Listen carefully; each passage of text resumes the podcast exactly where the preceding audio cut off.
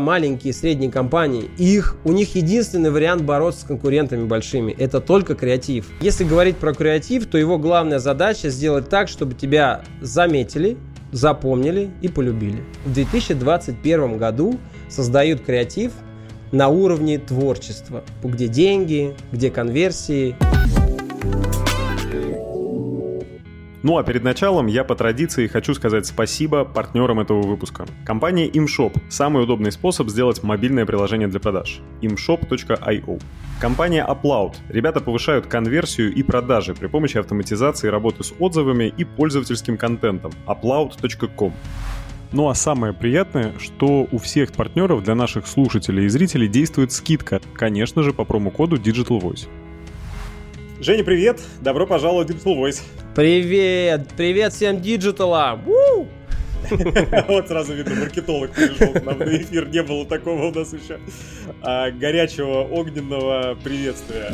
А все почему? Потому что, сразу скажу, Женя, ты сооснователь креативного агентства «Фабула», а также создатель суперкрутого и популярного YouTube-канала, YouTube-шоу Newspaper. Канала «Смотри, что есть», а шоу на этом канале Newspaper. Все правильно говорю? Так точно. Я, собственно, о чем хотел с тобой поговорить. А, зачем бизнесу нужен креатив? Вы же, креативщики, а, всегда за много денег создаете какие-то очень красивые рекламные кампании. А мы, коммерсанты, всегда подвергаем это сомнению, а, потому что деньги тратятся большие, а вот а, какой эффект для бизнеса от этого будет, не всегда очевидно. А, рассказывай, как это влияет на бизнес на самом деле? Давай начнем с того, что нельзя, наверное, все называть одним словом креатив. И я думаю, что ситуация и вопрос сложнее, чем он кажется. Потому что кре- креатив – это в целом очень многогранная такая фигура, а, которая, ну, с разных сторон можно подойти совсем с разным подходом. Изначально, ну, надо понимать, наверное, фундаментальные вещи. Я сегодня, наверное, постараюсь э, сильно не углубляться в технологии, подходы. Хочется, наверное, больше, ну, так, на палках, веревочках и огурцах рассказать, что это такое на самом деле. Наш подход, нашего агентства, э, подход, наверное, рынка. И все это дело я упакую и расскажу. Значит, если начинать с базовой истории, да, давай начнем с, с латыни. Реклама – это от слова «кричать». Да? То есть это, по сути, э, такая, знаешь, как возможность выделиться среди толпы людей, толпы продуктов. И как это сделать, это как бы, ну, на самом деле не такая простая задача. Можно как бы в целом выйти, я не знаю, там и просто заорать условно, да, а с другой стороны все могут на тебя оглянуться, посмотреть и как бы... Ты не будешь в респекте, да, в целом аудитории, еще у кого-то. И чтобы все сложилось, чтобы все произошло, и произошел матч, и продажи в том числе, то, конечно, здесь нужен определенный подход. Если говорить про креатив, то его главная задача сделать так, чтобы тебя заметили, запомнили и полюбили. Конечно, тут многие ходят разговоры по типу «где деньги», «где конверсии» и так далее. Uh, ну, надо прекрасно понимать, да, есть, есть такой uh, момент, да, что все говорят про технологии, про подходы, что инструменты новые добавляются, новые каналы коммуникации, все диджитализируется, да. Но я, наверное, отмечу такой важный момент, что есть big data, но многие забывают про понятие big insight, понимаешь? И именно этот, uh, именно этот point очень важен, потому что даже в перформанс, если креатив основывается на big insight, по сути, это вот big idea, да, инсайт, потребительский инсайт, то, конечно, и конверсия намного выше, это подтверждается огромным количеством рекламных кампаний, огромным количеством примеров и кейсов. Что такое big insight?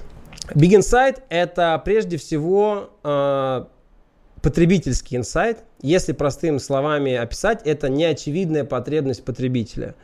Это то, о чем мы думаем, но не говорим. Это то, о чем... Э, это то, что цепляет, э, это то, что влияет, это то, что, знаешь, вот как бы внутри сидит человека. Глубинная мотивация какая-то. Да, чтобы ее найти, э, есть определенные подходы и методы. И, собственно, если мы находим этот инсайт, если действительно он классный, уникальный, свежий и так далее. И плюс, если он еще в контексте современности, то, конечно, это намного увеличивает эффективность любой рекламной кампании, любого рекламного сообщения или креатива. Ну вот приведи пример какой-нибудь, чтобы было понятнее. Ну давай, допустим, самый, наверное, простой пример. Тонировка для машины. Например, все как думают, да, что, ну, очевидные потребности все закрыты. И, в принципе, очевидная потребность тонировки в машине – это что? Это, ну, как говорят, у вас будет прохладнее в машине, да? Это будет, например, что это еще? Это еще какая-то защита от ультрафиолета. То есть это вот такие рациональные, очень понятные всем преимущества, которые она дает. Но есть Я неочи... прям представляю, как люди с затонированным лобовым стеклом думают об ультрафиолете. Нет, но ты, если посмотришь рекламу, то ты увидишь огромное количество таких сообщений, ну, как бы про тонировку, про материалы, про функциональные mm-hmm. способности, да, этих тонировочных пленок. Но если поговорить в целом, такой условный, конечно, пример про неочевидные потребности, то как бы одно время была такая рекламная кампания, когда выявили, что с тонировкой люди могут себя чувствовать комфортнее, а значит, что делать? Например, ковыряться в носу, краситься, красить губы, да, не знаю, петь песни, не стесняться в соседнем ряду других людей, да. То есть это именно неочевидная потребность, о которой люди как бы не говорят, но думают. И многие именно из-за этого и делают тонировку. И если построить рекламу на таком инсайте, то она точно зацепит потребителя. Потому что, например, если, ну, допустим, я иду или готовлю на кухне, или где-то еще, и вижу тонировка, функциональные преимущества и так далее, она, ну, то есть баннерная, баннерная слепота, и в целом я просто пройду мимо. Если я, мне, меня нужен айстопер, нужно то, то, что меня либо как-то эффектно зацепит внешне, либо если есть действительно какая-то классная идея, которая построена на инсайте. Вот если очень просто, и вот в условном примере это так выглядит.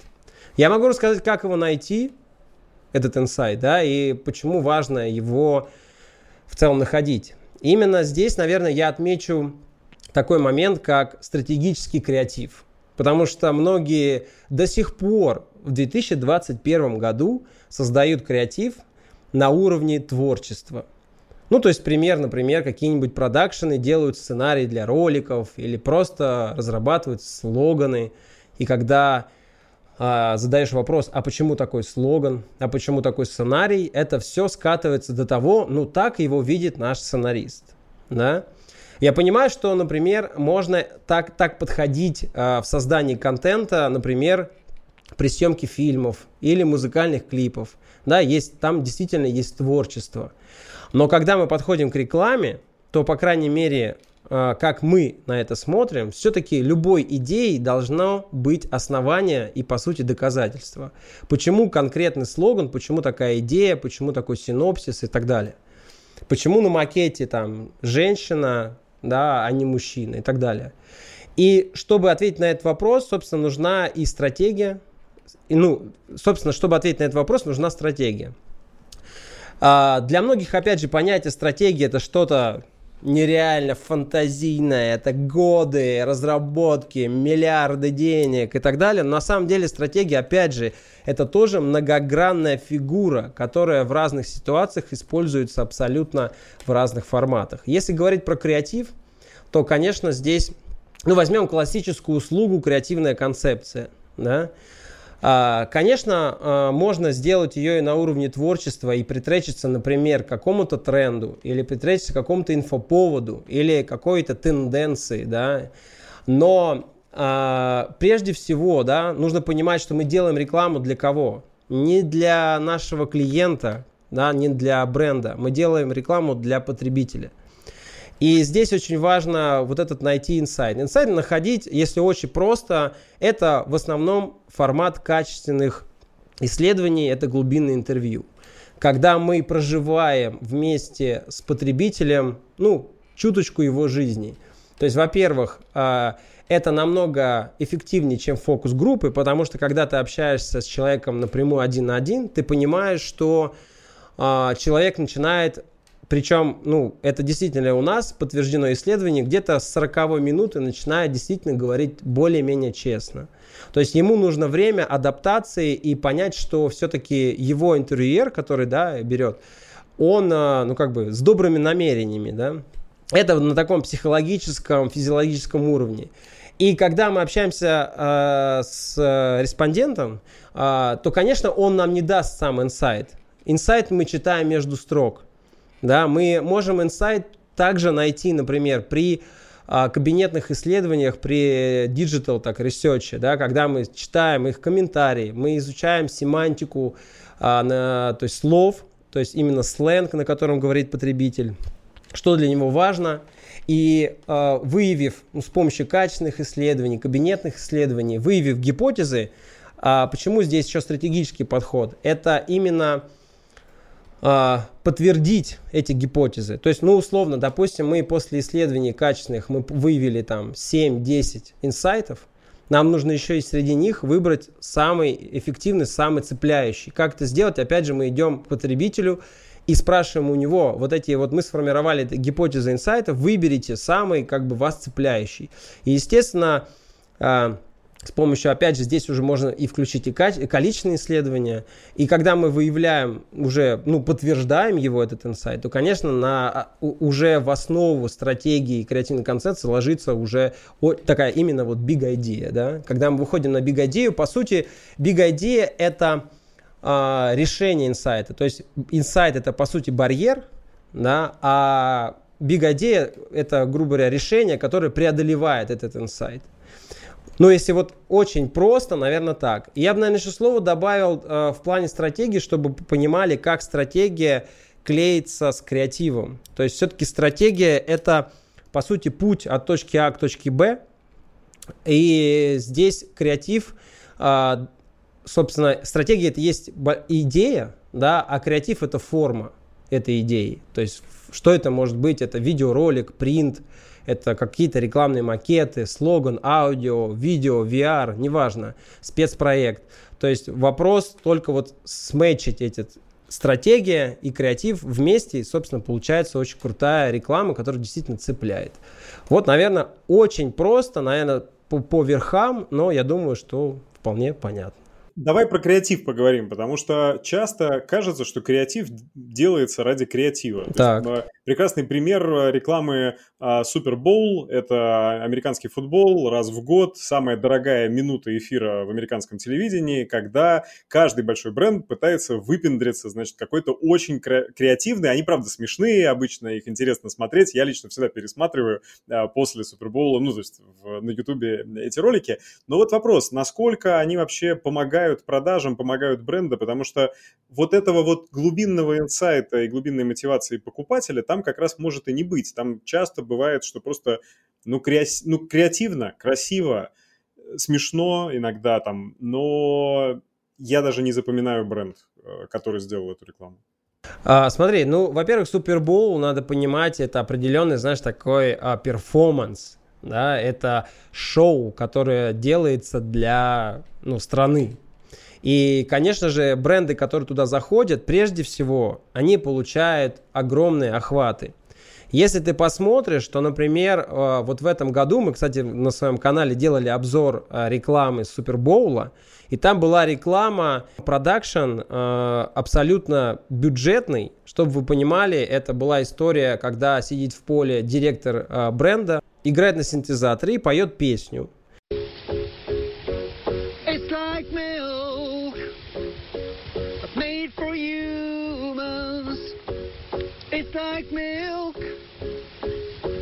Made for humans. Wow, wow, no cow. No, no, no. Wow, wow, no cow. No, no, no. Wow. Это похоже на молоко и для людей. Вау, но без коровы. И это все, понимаешь, да? То есть это реклама, которая построена не на инсайте, а построена на своей максимальной простоте, простом сообщении и абсолютно неординарном подходе, потому что все ждали высокобюджетных блокбастеров, а тут я не знаю, теле, там, ролик, снятый на там, суперпростую камеру там, за, там, не знаю, за полчаса. И это резонирует. Но надо не забывать, почему, э, почему реклама Super Bowl выглядит именно так. Потому что, э, во-первых, это огромный охват и огромное количество... И на стадионе, и вообще в прямой трансляции присутствует огромное количество сегментов аудитории. По сути, нужно с помощью рекламы угодить всем. Как угодить с помощью рекламы? Конечно, инсайт, он позволяет целиться в какой-то определенный сегмент, в ядро, да, или во второй уровень аудитории. Но чтобы поразить всех, тут, конечно, включается юмор, про то, что ты и говоришь, да, или какие-то а, блокбастеры, которые особенно... круто воспринимается за рубежом. Вот и все. Здесь очень простая логика. Хорошо, но это дает надежду, соответственно, небольшим компаниям или начинающим брендам, что благодаря креативу можно потратить тот же бюджет, что конкурент, но получить лучшие результаты, потому что конкурент, например, креатив никакой не придумал, у него реклама не смешная, не интересная, а если придумать что-то интересное, то можно конкурентов обогнать. Я, об... я, я тебе объясню, очень простая на самом деле история. Мы недавно общались с директором по маркетингу «Точка», да, банк «Точка», Екатеринбург и так далее. Как бы, какая мысль? Очень простая. Их конкуренты... Ну, все, все их знают. Это большие бренды. ВТБ, Сбер, да, там, там, Альфа-банк. Они просто физически не могут конкурировать с ними по медиабюджетам. Что такое медиабюджет? Это, по сути, частота показа рекламы потребителю. Соответственно, у них единственный шаг, ты посмотри рекламу «Точки». У них единственный шаг идти через креатив, что подтверждает директор по маркетингу, который говорит: ребята, если мы не будем делать креатив, мы просто не можем конкурировать по медиабюджетам, у нас нет столько денег. И поэтому мы делаем что? Мы делаем креатив, который вызывает резонанс в, у целевой аудитории, причем ну, более, узкого, более, узкой, более узкого сегмента. И благодаря такому подходу не только ролик, который они запустили там о эл ви на YouTube или еще где-то, еще и начинают о нем писать СМИ, им начинают делиться, публиковать в разных пабликах тематических про предпринимательство и так далее. Обычную рекламу никто не будет делать, ну, репостить, да, зачем? Она не несет никакой ценности, никак не цепляет, никакой пользы не дает и даже никаких ощущений не вызывает в целом. А тут у них совсем другой подход. Поэтому а, здесь вот как раз-таки, наверное, ты про то, что и говоришь, да, маленькие и средние компании, их, у них единственный вариант бороться с конкурентами большими – это только креатив. Причем это не обязательно креатив, который, там, не знаю, там, за десять миллионов ролик, да, там, с какими-то взрывами, пулеметами. Это может быть действительно просто снятый ролик в поле, где один э, синтезатор и сидит один человек. Просто смешно, иронично, цепляет своим сообщением. Вот, вот это, все. Кстати, очень интересная мысль, потому что она, ну, действительно дает надежду. Я правильно понимаю, что можно снять на обычную, взятую в аренду зеркалку ролик, который там с бюджетом, не знаю, до сто тысяч рублей, который по своему, по своей эффективности не будет уступать ролику, снятому на суперпрофессиональное оборудование за много миллионов, если в нем есть креативная идея. Если в нем есть сильная идея.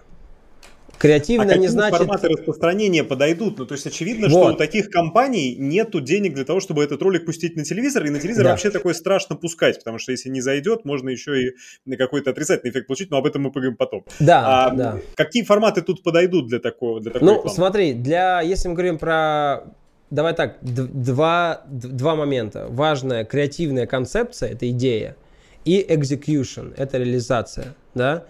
И если говорить про эти два аспекта, вот без крутой, классной идеи, да, которая, опять же, имеет основу или там сама по себе взрывает э, мозг у человека, да, позволяет ему там остановиться и задуматься или там вспомнить что-то, то, конечно, если, понимаешь как, здесь же какой момент, что э, ты правильно сказал про площадки. Например, если, вот возьмем TikTok. Огромное количество, недавно, кстати, было исследование, в котором проводили, какие креативы в ТикТоке заходят. У них же есть форматы буст, да, когда можно бустить свои ролики, бренды это делают, либо органикой набирать. И исследования показали, что, вот, кстати, Райффайзенбанк, это нам, кстати, подтвердил тоже в нашем выпуске, когда они сказали, что когда мы запустили снятые профессионально ролики, вертикальные ролики, и показали в таргете их, то у нас была очень слабая конверсия. Мы не понимали, почему так, хотя все круто, там даже где-то, я так понимаю, был инсайд и так далее, они не понимали, почему так. И потом они сказали, а давайте просто попробуем ради эксперимента, тем более это недорого. Условно возьмем ту идею, но просто снимем ее на телефон, да. И они наснимали там огромное количество разных роликов с разным сообщением, разными движениями людей там, и так далее. И они сказали, что конверсия выросла просто в разы. Просто потому что, ну, TikTok не предназначен для такого контента. И поэтому сейчас, когда, ну, более профессионально подходить к любой рекламной кампании, надо прекрасно понимать, что этот контент для ТВ и о эл ви, да, о эл ви я считаю, ну, возьмем YouTube. Этот контент вертикальный, снятый условно на телефон, не без каких-то сильных заморочек, для соцсетей, да. Другой контент еще для каких-то задач. Делается целый пак контента, который потом используется в разных каналах коммуникации. А можно сделать один формат контента, а потом просто его переформатировать? Это все можно делать на компьютере? Или но так с... не работает? Нужно, но... чтобы картинка была разная. Но сейчас так никто не делает, потому что... Не, это можно делать. Можно вырезать, но, опять же, когда ты снимаешь горизонтальное видео, у тебя есть свои законы жанра, построение кадра, своя атмосфера там, и так далее, да? Вертикальное видео – это отдельная история. И поэтому сейчас обычно на площадке всегда снимается и горизонтальное, и вертикальное отдельно.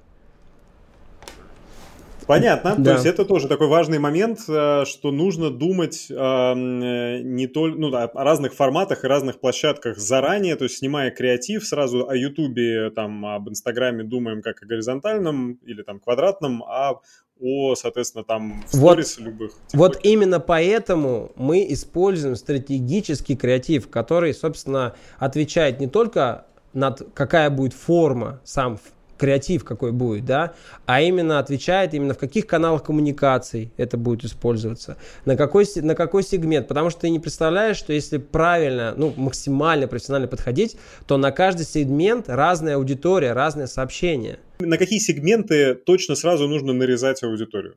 Ну, смотри, как минимум всегда есть ядро. Это те люди, которые... как бы чаще всего покупают и покупают нужный продукт с высокой маржинальностью. То есть те, кто нам приносит больше денег, давай так простым языком. А дальше уже наслаиваются разные сегменты, которые там расширяются. Да? Есть сегменты, которые там, допустим, они не амбассадоры нашего бренда, но, например, лояльны к нам. Есть люди, которые, например, слышали, но еще не пробовали. Есть люди, которые, там, не знаю, совсем далеки, но понимают, что существует там такой-то бренд, да, в целом в категории. Вот. Есть же разные, грубо говоря, понятия top of mind и так далее. Сейчас, наверное, не будем в это углубляться сильно. Но в целом есть просто такой подход, да, что в основном коммуникация а, делается на ядро. И если мы понимаем, что ядро, понимаешь, ядро же тоже оно сегментируется, потому что, как ты правильно сказал, по соцдему, по психотипу, по а, территориальности. Потому что, например, вот мы сейчас а, там, работаем с одним брендом там, пельменей, так скажем, да, и вот мы проводили исследование, а, мы проводили его в, сейчас, если не ошибаюсь, но это как минимум в шести городах. Как выяснилось, потребительское поведение и интересы в разных городах, ну, условно, на юге, на севере, на западе, востоке, да, оно там, конечно, не кардинально отличается, но есть свои особенности. И, грубо говоря, ну, допустим, у бренда нет возможности на, там, снять огромное количество роликов под разные аудитории и показывать, там, условно, на региональных каналах один ролик там где-то там в Сибири, там, да, на юге второй ролик. Мы как бы ищем матч между этими аудиториями. То есть у нас есть определенные методологии, которые позволяют все-таки найти что-то объединяющее их, какой-то инсайт, который всех их объединит. И он сквозит э, после э, интервью, да, мы там делаем огромные таблицы, по которым мы, грубо говоря, это все сравниваем. И вот он сквозит э, сквозь всю эту историю, все эти данные. Вот, поэтому тут, понимаешь, насколько, э, я говорю, вопрос сл- сложнее, чем он звучит, и его ответить на него очень сложно, но я бы, наверное, главное сообщение бы такое оставил, что пора всем креаторам продакшеном, креативным агентством, маркетинговым агентством, коммуникационным агентством, всевозможным агентством и в том числе брендом все-таки усвоить такую вещь, что все, что мы делаем, мы делаем для потребителя, и экономить на проверке наших гипотез, наших идей просто нельзя. Потому что вы сэкономите, а потом у нас возникает вопрос эффективности. Нет, но если у бренда есть куча денег, он может залить просто своими деньгами, э, показать всем, ну, миллионам людей, то в принципе даже, ну, честно скажем, такая посредственная реклама сработает. Потому что если ты часто, ну, это опять же на психологическом уровне, если почитать, да, как вообще работает наш мозг, э, то если чаще ему вдалбливать в голову и выдерживать эту частоту, то, в принципе, человек на подсознательном уровне начинает более лояльно относиться к бренду. И когда он подходит к полке, и перед ним встает выбор, что все-таки выбрать. Да, есть ценовой сегмент, но если по цене его устраивает, он просто, естественно, на подсознательном уровне выберет бренд, который ему там чаще где-то звучал, он его видел. Тут не могу не сказать по поводу «подойдет к полке». Это часто от маркетологов звучит, что, мол, медийную рекламу мы с вами показываем, потому что нужно, чтобы человек о нас узнал, запомнил, а вот когда подойдет к полке. И для каких-то брендов это справедливо, потому что они стоят на полке. Да. Но мы же в диджитале, и да, у нас есть много брендов, которые вообще digital native и созданы ради e-кома и живут только в e-коме. Да. А, соответственно, там желательно, чтобы клиент подошел к полке, прям не отходя, как говорится, от рекламы. Он посмотрел рекламу, он сделал один клик, перешел, и потом его нужно дальше чем-то впечатлить.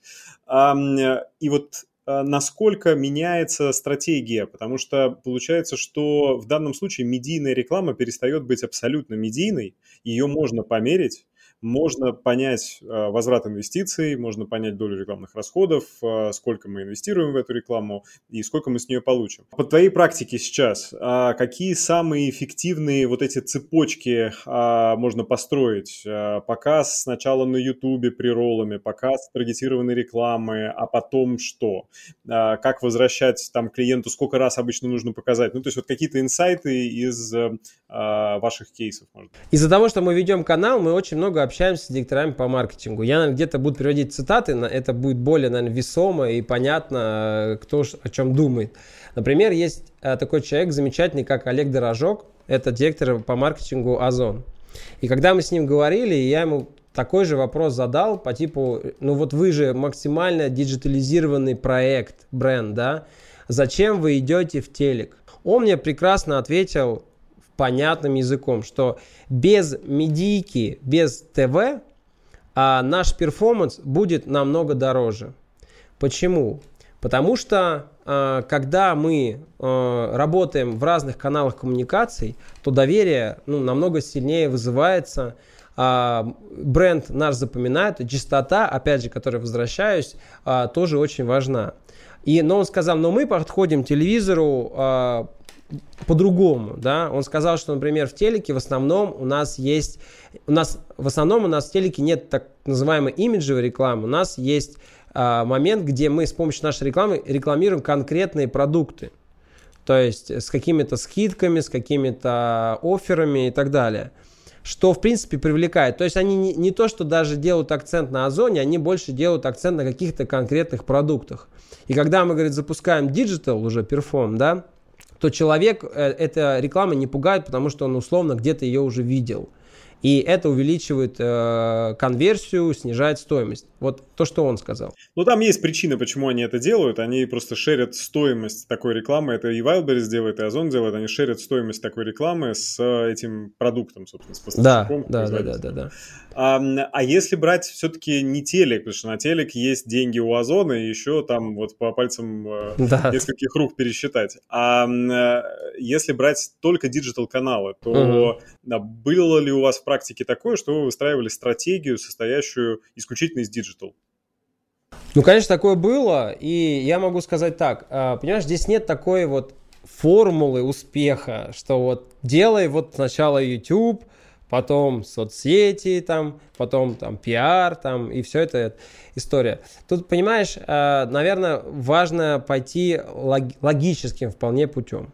Во-первых, если мы говорим про, например, оптимизацию, да, если в диджитал говорим про, например, возьмем о эл ви видео, да, а, мы должны понимать, что, естественно, сначала а, мы делаем более длинный контент, например, тридцатка, тридцатисекундный ролик, который мы запускаем, потому что, например, люди ничего о нас не знают, ну, допустим, новый бренд.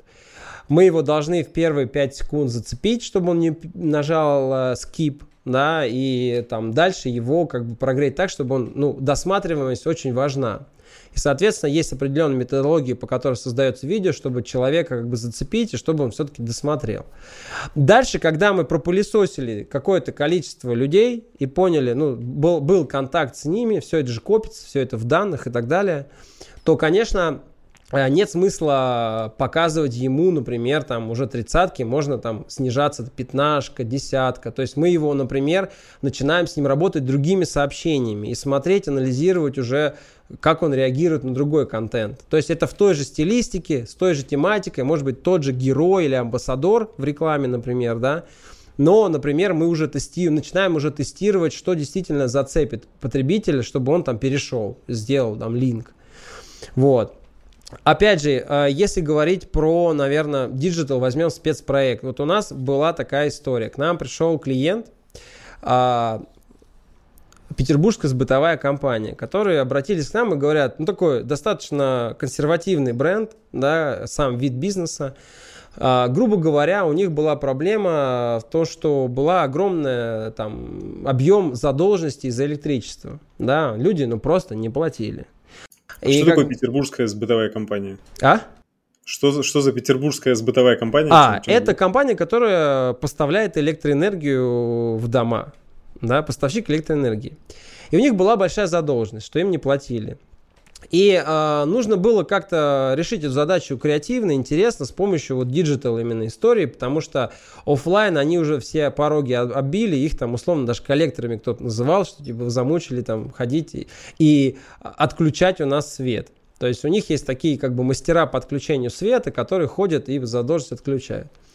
И мы решили, как бы, э, мы начали делать для них проекты, и вот, собственно, с помощью, опять же, креатива, с помощью юмора, с помощью инсайтов, которые мы выявили, мы сделали концепцию, которая была построена на том, что мы интегрируемся на канал, есть такой Батя на YouTube, который такой, знаешь, как очень близок к аудитории, и мы, как бы, когда анализировали, именно наша аудитория вот этой петербургской бытовой компании, ну, смотрит его канал в огромном количестве. И мы сделали с ним интеграцию, сделали спецпроект, так скажем, когда наш Батя стал вот этим сотрудником по отключению света. И мы сняли с ним очень смешной, юмористичный, ироничный э, контент, который у себя он выложил как выпуск. Вот. И, понимаешь, самая главная история в том, что, в принципе, э, насколько мы попали четко в инсайт и в аудиторию, что... ролик настолько быстро разлетелся, то есть у нас там был кей пи ай, мы его перевыполнили там, не помню, во сколько раз, ну, типа там триста пятьдесят процентов, что-то такое, вот, по-моему, Никита мне подсказывает, но смысл такой, что а, там, когда мы завершили проект, там на нем было три миллиона органики, то есть там вообще ни одного просмотра медийного, то есть никакой рекламы на него не было запущено, да, у него была какой-то объем его аудитории канала, плюс его, мы, нас сами начали смотреть, мониторить, кто его форсит, кто его репостит. Огромное количество пабликов, все ржали над этим моментом. Но мы сделали так, чтобы, знаешь, люди все-таки по-другому стали воспринимать вот этих вот мастеров по отключению света. И второе, с помощью юмора обратили внимание на эту проблему, что, ребят, ну, камон, типа... оплатите, потому что как бы в любом случае есть санкции под эту историю, если вы как бы думаете, что вам не отключат. И второе, все-таки мы постарались очень тактично об этом говорить и напоминать.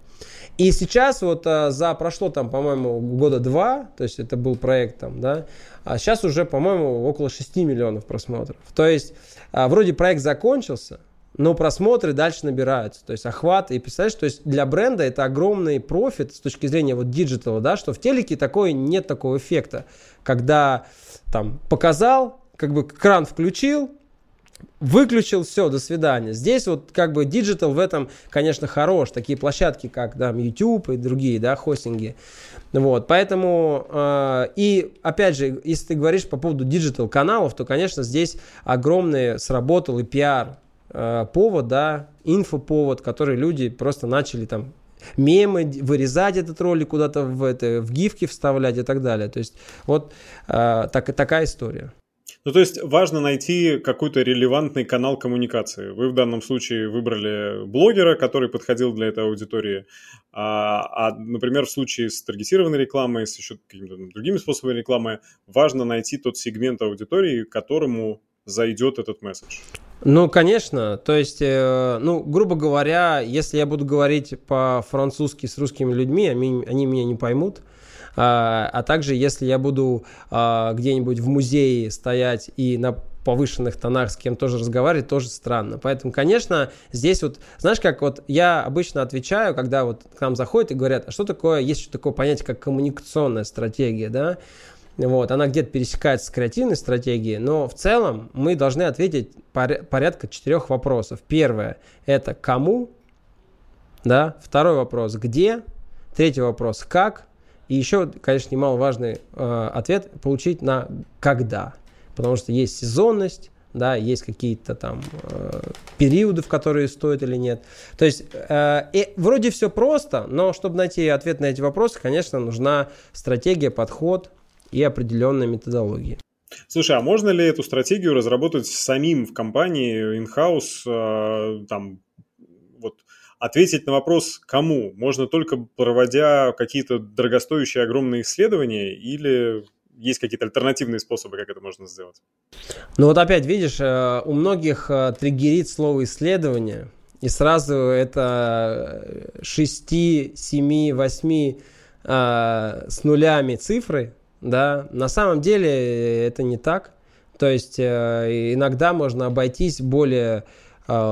меньшими бюджетами, меньшим количеством респондентов и более качественной проработкой. Я, вот, мое мнение какое, что, конечно, это может делать in-house. Вопрос того, как это люди делают, насколько люди погружены. И опять же, у кого-то есть ресурс in-house, давай так будем честными, а у кого-то его нет. И есть бренды, у которых там условно там, пять человек, они там в операционке все, и, конечно, им проще заказать коммуникационную стратегию на аутсорсе, потому что все-таки, будем честными, да, у агентств, хороших агентств, у них огромная экспертиза, экспертиза заключающаяся в том, что у них огромная насмотренность в разных категориях. И мы, например, часто приемы, подходы, инструменты, которые делали, например, для одной категории, бывает используем для других категорий, потому что там, например, никогда такого не делали. А когда все-таки команда варится в одной категории, да, особенно ну, в операционке ты постоянно вот, один у тебя, такой, знаешь, как белка в колесе, то ты, у тебя насмотренность очень слабая, и тебе очень сложно а, там, принести что-то новое. И поэтому иногда, именно, знаешь, даже вот у Яндекса есть такая история, хоть у них огромный инхаус, но они, например, некоторые проекты, какие-то там задачи тендерят вместе с внешними агентствами, потому что они хотят, ну, я где-то читал, не помню, смотрел, что типа немножко подзадорить свою внутреннюю команду, где-то все-таки какие-то свежие идеи, чтобы пришли, потому что, ну, я говорю, в инхаусе есть огромное количество плюсов, да, но есть, есть такие моменты, когда все-таки вот условно креативное агентство просто необходимо, потому что уже на одном месте топчемся. Вот. Поэтому здесь какого-то, опять же, ответа нет. Однозначно, я считаю, в целом глобальные стратегии, даже коммуникационные стратегии, если есть ресурсы in-house, я бы вот советовал делать внутри. Потому что все-таки, допустим, представители бренда, они ну, лучше любого агентства знают своего потребителя, они там годами... его изучают. И мне кажется, что отделы маркетинга именно этим и должны заниматься. Да? И благодаря, если когда отдел маркетинга знает детали своего потребителя, то тогда они, знаешь, как и совсем другими задачами приходят. Они не приходят с задачами, ну вот там принесите какие-то лайтовые идеи. У них брифы там настолько детально расписаны, иногда даже с инсайтом приходят сами. Это очень круто, когда ты вот общаешься с людьми, и они взахлеб могут про своего потребителя. Не просто наш соцдем двадцать пять пятьдесят пять, а средний заработок, они там такие. То есть, знаешь, это вот мы сразу говорим, так, давайте не про соцдем. Потому что, ну, условно, человек возрастом двадцать пять лет может быть кем? Карьеристом и работать в крупной корпорации, айтишником, а может быть двадцать лет, двадцать пять лет быть хипстером, я не знаю, там, ходить по клубам и ничем не заниматься, да? То есть, что нам ваш соцдем? Нам нужны другие параметры, которые на- наиболее важны. Вот. И что, и часто бренды приходят крупные, которые нифига не знают про своих покупателей. Потому что это же постоянная история. Отдел маркетинга, он редко занимается сам исследованием своей аудитории. Они часто занимаются созданием баннеров, листовок, значит, производят этими, как это называется... трейд-маркетингом. Трейд-маркетингом. Понимаешь, а здесь э, мы видим положительную тенденцию, что все больше приходит классных проработанных брифов. Но огромное количество вот, приходит из разряда соцдема.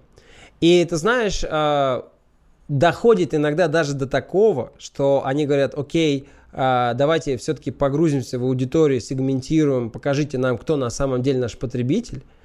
Мы им показываем.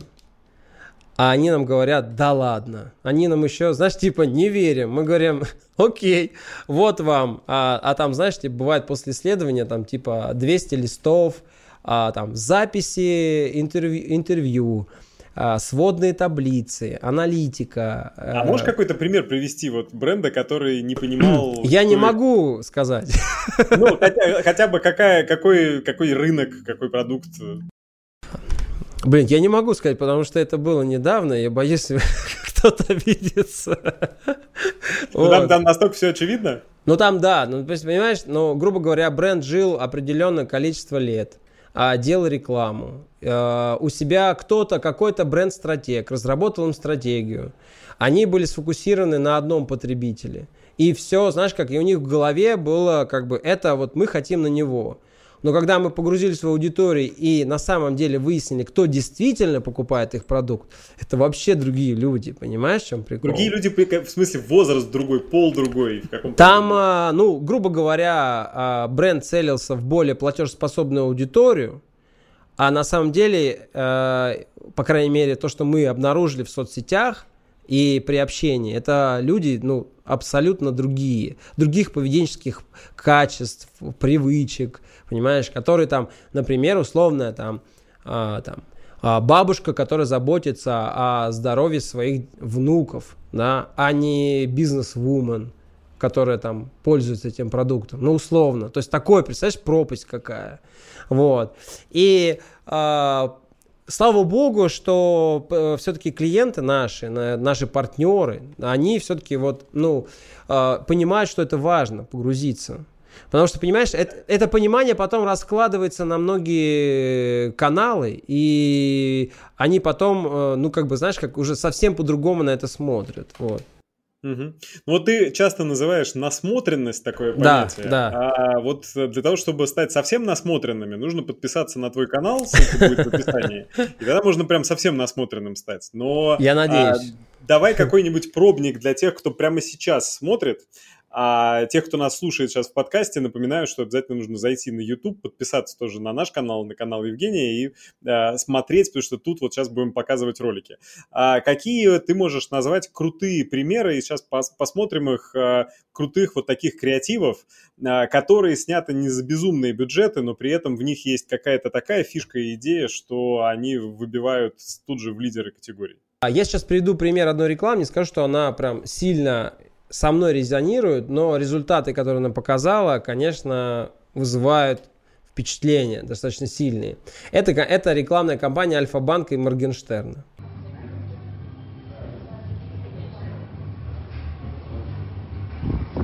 Алишер Тагирович, добро пожаловать в лучший банк нашей страны, в Альфа-банк. Здравствуйте. Здравствуйте, пройдемте. Первое, что хотелось бы вам предложить, Алишер Тагирович, это уникальная привилегированная карта Альфа-банка. Давай, давай. Да, да. А второе, я хотел бы, чтобы вы сняли лучший клип для лучшего банка страны, для Альфа-банка. Сколько? А, Алишер Тагирович, я думаю, что этой суммы должно хватить. Здесь десять миллионов рублей. Я в деле.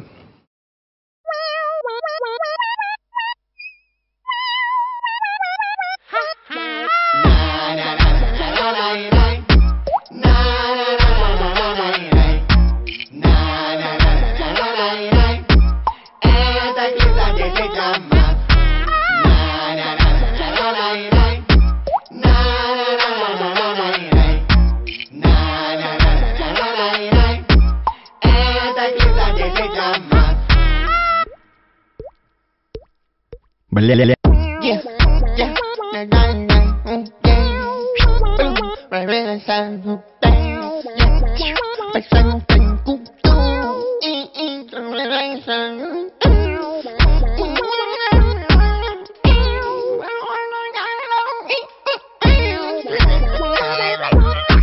Да, и вот за это мне и дали десять лямов. Альфа-банк.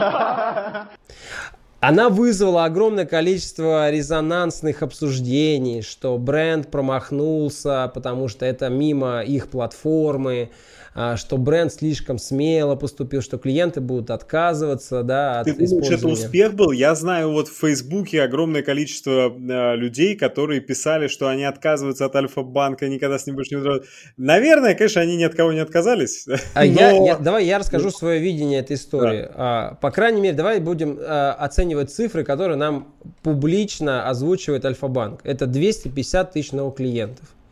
А, это очень много.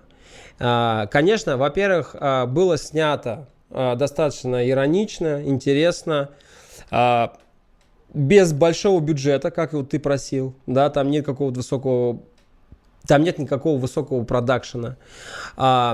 Плюс они сделали Моргенштерна своим директором по работе с молодежью. Он сделал несколько выпусков на своем канале.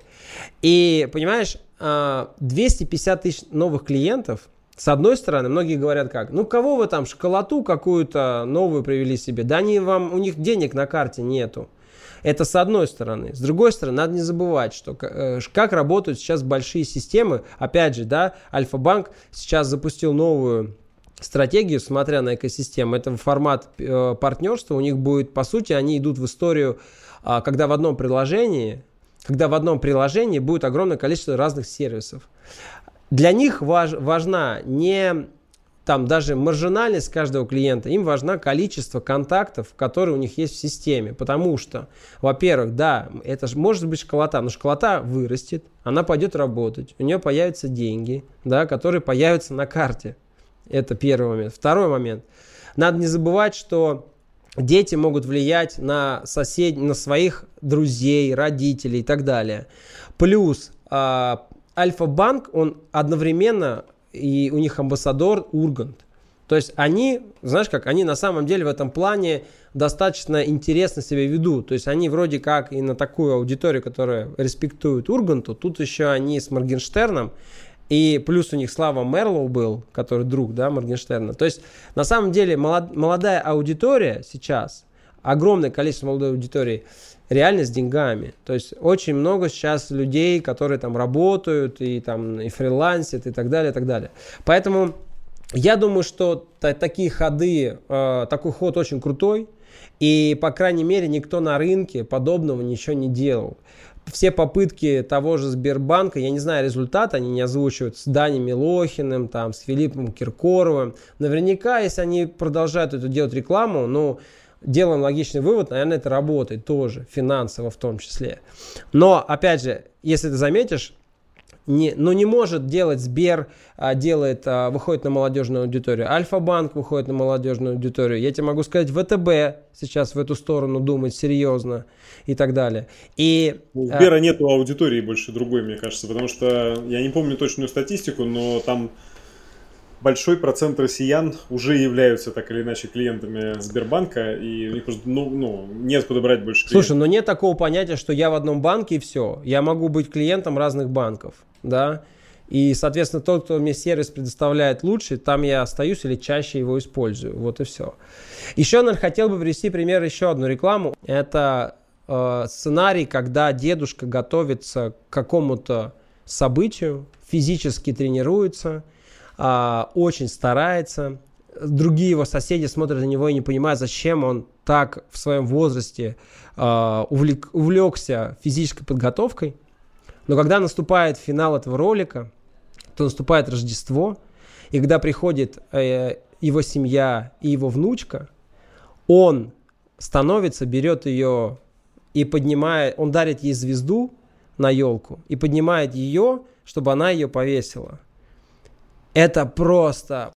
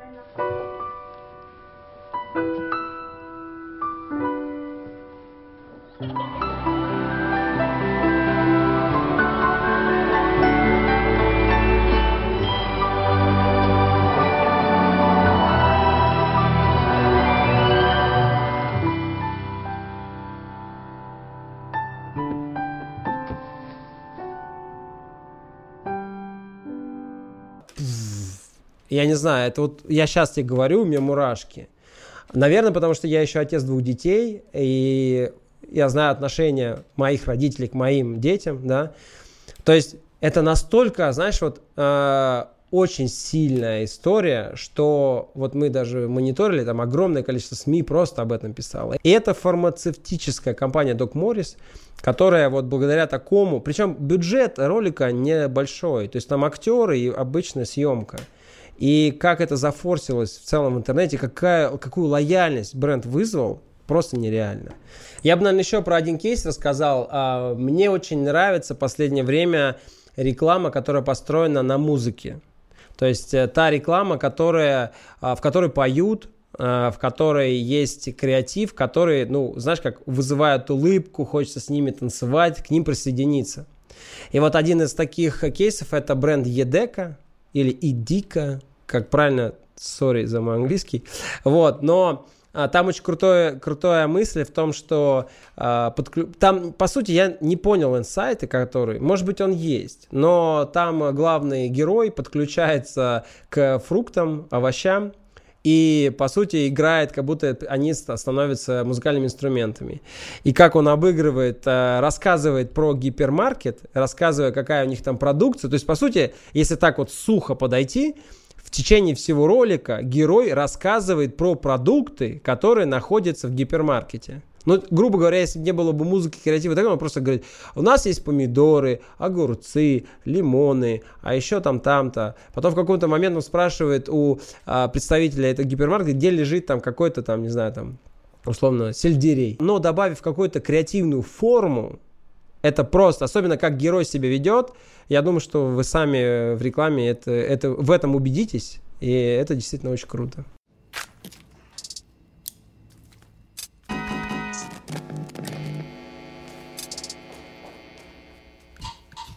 I'm at the supermarket. I'm at that supermarket. And I forgot my shopping list, shopping list, shop. Forgot my shopping list and I don't know quite what to buy. I don't know what to buy. Guess I'll buy everything. Ha! Gonna buy it all. Go ahead now. Gonna buy that. Gonna buy the potato. Buy that. Usually buy the papaya. Buy it all. I'm gonna buy this. Gonna buy that. Gonna buy that. There's that candy. Gonna play that candy. I'm gonna play that. I'm looking for my candy. I said, look at me. I'm playing candy. Play candy. Oh wait, wait, wait. We forgot the schmunt. Excuse me, miss. Yeah. I'm looking for the schmunt. Schmunt. It's where the Milchprodukte are. Okay, the milk, the milch. I show you. Thank you. Looking, looking for, for the schmunt. Looking for that goddamn schmunt, need to find it so I can make a little baked potato. Need to get the goddamn schmunt. I said I found it, found it, God, woo!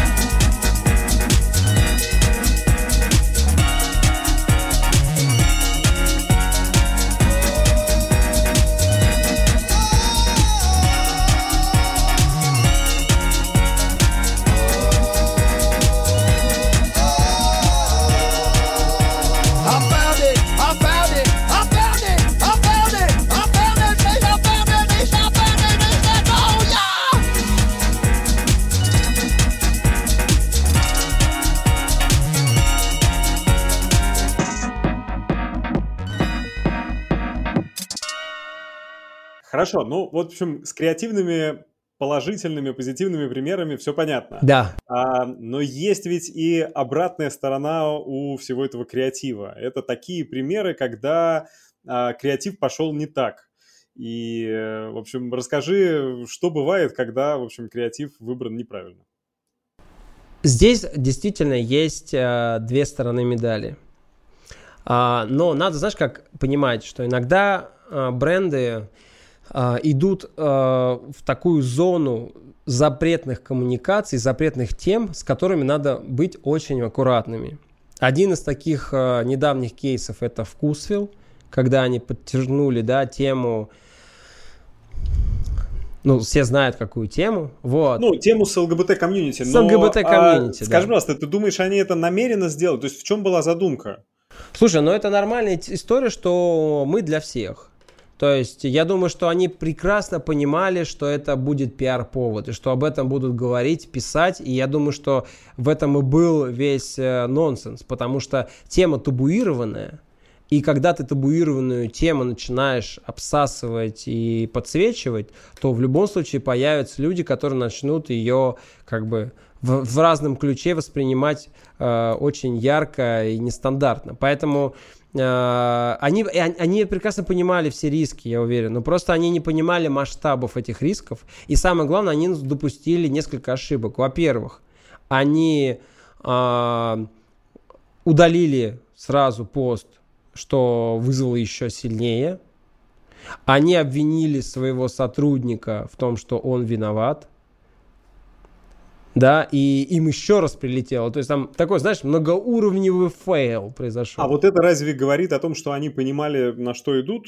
Мне кажется, это говорит о том, что они как раз недооценивали вообще. Слушай, я думаю, что все они понимали. И все было понятно. Просто они не ожидали объем негатива, который выльется. Вот и все. Невозможно, понимаешь, такой креатив запустить без согласования.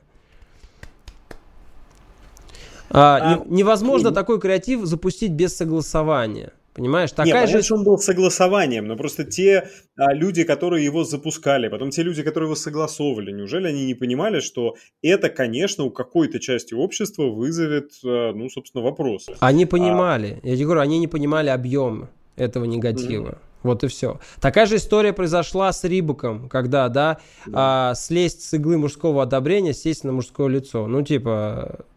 Oh, ну, и если ты почитаешь, там вот как бы и сам, сама девушка, которая участвовала в этой рекламе, писала про то, что к ней пришли, а, она изначально была таких суждений, да, вот это равенство, что не надо принижать, а что вы тут обижаете. И она как бы, ее вот эти слоганы, это же ее, по сути, слова, и они просто взяли их и начали использовать. Причем это одобрил а, сам, ну, директор по маркетингу, по-моему, даже глава Рибака в России.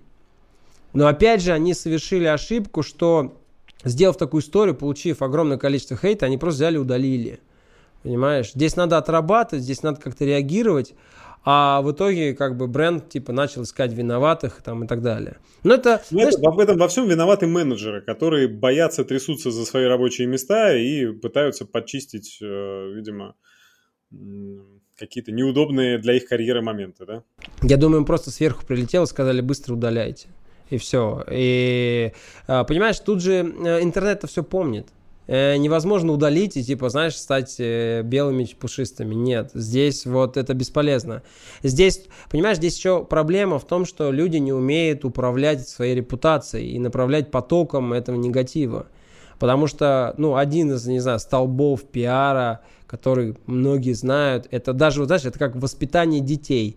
Можно, ребенок, если плачет или там капризничает, ты можешь ему говорить, не плачь, не плачь, не плачь, это бесполезно. Ребенка нужно отвлечь. Ему нужно создать какую-то другую историю, в которую он вовлекется. Здесь та же самая тема. Они могли бы все, что угодно там сделать, какой-то, не знаю, спецпроектик запустить, извиниться, там еще что-то отвлечь там, на какую-то новую активность, там, да. А вместо этого просто берут и удаляют. Вот. Поэтому здесь, наверное, проблема самих пиарщиков, мне кажется, которые не умеют грамотно работать с негативом. Вот. Это российские а, примеры, а может быть есть какие-то еще есть, интересные, яркие, есть международные? Очень, есть а, а, кейс, который действительно привел к большим проблемам и даже к убийствам, и к гражданской войне даже внутри, да, условно. Я расскажу коротко. Бренд Pepsi на Филиппинах, они решили запустить акцию, в которой суть акции была такая, что ты покупаешь бутылки и выиграешь призы. И, и там, я не помню сейчас какой код, но условно двести восемьдесят семь, да, это был призовой номер, который, собственно, позволял выиграть призы. Но когда они начали запускать этот конкурс, одним из первых был какой-то там молодой человек, и он начал звонить своей маме. Мама, ты не представляешь, я выиграл в этом конкурсе. А мама говорит, о, сынок, я тоже выиграл в этом конкурсе. О, а еще дядя Джон выиграл, и дядя сеньорита Марсела тоже выиграла. И так выяснилось, что, по сути, они напечатали восемьсот тысяч бутылок, и все они типа с призом были. И что произошло дальше? Бренд, естественно... У него огромные финансовые потери, надо было как бы это все дело выплачивать. А так как Филиппины, ну, на тот момент это, ну, такая история, когда люди, ну, действительно, им низ, очень низкий уровень жизни. Они начали выходить бастовать, требовать э, призы, требовать подарки. Бренд не мог сразу им, условно, всем выдать и так далее, и так далее. И... Начались даже разборки, начали бить машины Пепси, нападать, кидать коктейль Молотова по заводу. В общем, там целая война пошла. И даже был момент, когда ехала машина Пепси, что-то кинули бутылку, эта бутылка как-то отрикошетила и убила там женщину, еще кого-то. То есть прям были смерти. И, естественно, бренд э, потерял огромные репутационные риски, они потеряли деньги. И какое-то количество лет они в целом вообще прикрыли все, всю свою историю, да, и до сих пор люди как бы вспоминают, абсолютно на Филиппинах бренду припоминают эту историю. То есть вот, понимаешь, ошибка, которая может привести к таким фатальным проблемам, она строится во всех деталях, поэтому когда реклама, с одной стороны, это такой, знаешь, способ коммуникации, с другой стороны, это огромная ответственность, которую вы несете, особенно когда э, есть какие-то, вот, знаешь, темы, когда ты становишься обязанным потребителю чем-то, там, подарками, призами, еще чем-то. Ты, кстати, не слышал такую новость, что Zoom, э, значит, сейчас проиграл суд, э, то, что э, выявили, что они как-то некорректно хранят данные, и да. проблемы с конфиденциальностью, и они как бы типа обещают каждому пользователю выплатить по там двадцать долларов. Слушай, ну хорошо, если подытоживать и э, назвать, например, какие-то вот там пять основных смертных грехов креатива, э, чего нельзя делать э, никогда ни при каких обстоятельствах, создавая креативную стратегию или, в принципе, применяя креатив в рекламе. Я считаю, э, не знаю, как пять, я, наверное, вот как чувствую, наверное, скажу. Первая история... Надо всегда понимать, что любой креатив должен иметь основу. Нужно всегда понимать, почему такой слоган. Не потому, что он нравится сценаристу, не потому, что он нравится бренд-менеджеру, не потому, что он еще кому-то нравится из команды, которую создает, а потому, что это должно цеплять потребителя. Да, это должно как бы с ним резонировать у него. Это первая история. Вторая история. Кроме творчества в креативе, и если мы говорим про креатив именно в рекламе, нужно не забывать про маркетинг, нужно не забывать про данные, нужно не забывать про исследования, не забывать про другие аспекты, тренды, контекст, инфоповоды, время года. То есть очень много так называемых атрибутов, которые влияют на креатив, и все это вместе, и такой так называемый микс. Да, креативная рамка в том числе, которую мы создаем. И все эти вещи, если идеальный креатив, это который учитывает, в принципе, все а, поинты, да, и который вот по всем параметрам а, мэчится с аудиторией. Вот, это такой еще один момент. И, наверное, третий, все-таки надо а, не забывать, что, понятное дело, что мы делаем креатив, который и, и является так называемым айстопером, то есть он привлекает внимание. Потом наша задача попасть в голову потребителя, чтобы он нас запомнил, да, хотя бы на какое-то время, потому что все-таки ну, память у нас так работает, что он не запоминает на долгие годы. Но еще важнее попасть все-таки даже не в голову, а в сердце. А, таким ходом была сделана история Coca-Cola, когда они притречились к Новому году, да, когда они сделали рекламные ролики, которые много лет снимали свои грузовики. И самое главное, что это просто нереально красивый ход. Когда, по сути, это же э, напиток холодного потребления, то есть в холодном виде. И зимой его пить, ну как бы камон, да? Но когда они сделали так, что, во-первых, они притречились еще Coca-Cola там с алкоголем, плюс они сделали, что это, понимаешь, праздник к нам приходит. Это у каждого, не знаю, на планете человека, если ты скажешь эту фразу, то ты понимаешь, что это за бренд. Понимаешь, насколько сильная коммуникация. И, конечно же, тут, безусловно, еще чистота тоже важна. Да? То есть каждый Новый год, это каждый вот ролики, которые всегда это отражали. И, по-моему, если я не ошибаюсь, я мог, по-моему, я не ошибаюсь, но именно они по-другому преподнесли образ Санта-Клауса, потому что до этого Санта-Клаус был совсем другой, они его сделали добрым дядькой, добрым дедушкой с белоснежной бородой в классном костюме, который ну, выглядел совсем по-другому. И это и есть олицетворение, это и есть вот такая реклама, которая действительно в сердце, да, пронизана любовью, праздником, семьей, что они, собственно, и сделали. Здорово, здорово. Жень, спасибо тебе большое за такой интересный рассказ. Думаю, что теперь многие переосмыслят свой подход к созданию рекламы и креативной стратегии. Вот. Ну а напоминаю всем, что необходимо пройти по ссылочке, которая будет внизу, подписаться на канал Жени, и тогда вы сможете стать насмотренными. Ура! Спасибо, и тебе. Создавать по-настоящему сильные истории. Ура! Круто. Круто. Спасибо. Пока.